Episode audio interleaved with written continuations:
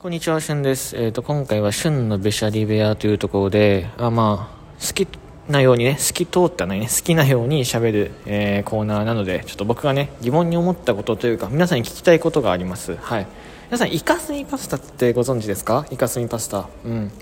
イカスミパスタ食べたことあります？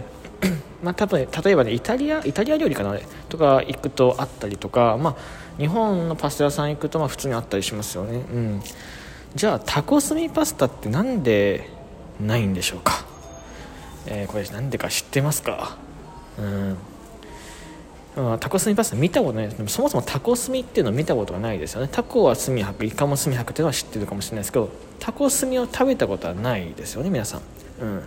まあね、結論から言うと僕もタコスミパスタを食べたことはないです、うん、で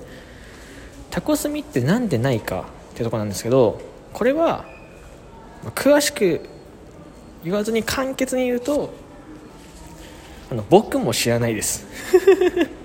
いやふざけんじゃないよと思ったかもしれないですね。いやまあ知らないんですよ。知らない。タコスミパスタ。だからね。これだけじゃさすがに怒られると思ったので調べてきました。しっかりと。タコスミパスタとかタコスミがなぜ使われてないのか。という理由ですね。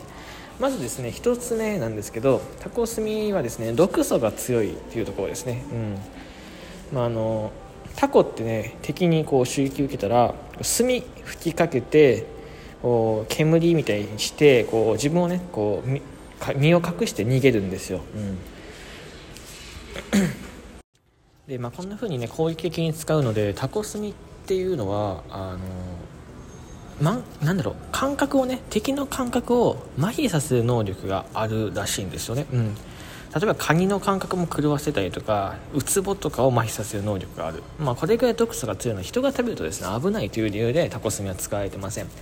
で、まあ、そもそもなんですけど、まあ、毒素強いじゃあ普通にお刺身は危ないのかっていう話なんですそれではなくて、まあ、そもそもねタコって輸入されたものが多いんですよ。そう。その中で内臓っていうのはほとんどねこう取られているので、まあ、炭袋っていう、まあ、炭が入ってる袋も、まあ、水揚げする時にはほとんど炭が残ってないっていうのも原因の一つですね。タコ炭が使われてない。なのでお刺身とかもほぼ安全でございます。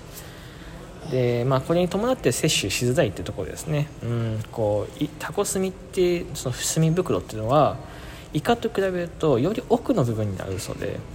えーさばくのにめちゃめちゃ時間かかるらしい。だからタコスミはちょっと手間がかかってこの理由もあって使われてない、うん、あとは量が少ないっていうのもありますね、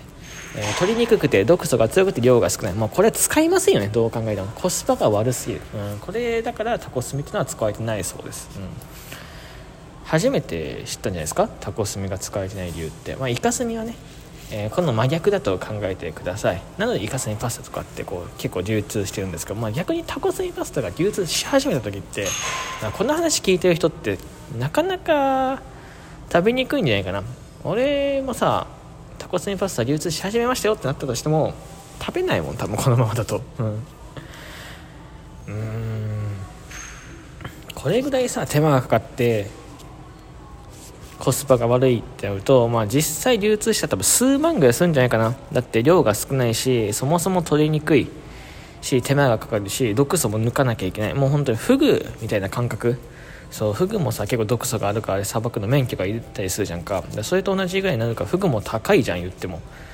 だからタコもやっぱりタコスミってもっと高いと思うんだけどフグはこう魚だからさ1匹取れたらさばいたら全部食えたりするんだろうけどタコスミってそのタコ取ってからその中のそう少量の炭袋を使わないといけないから、えーやばいよね多分価値。数万じゃないかなと思ってます、うん。まあ、興味がね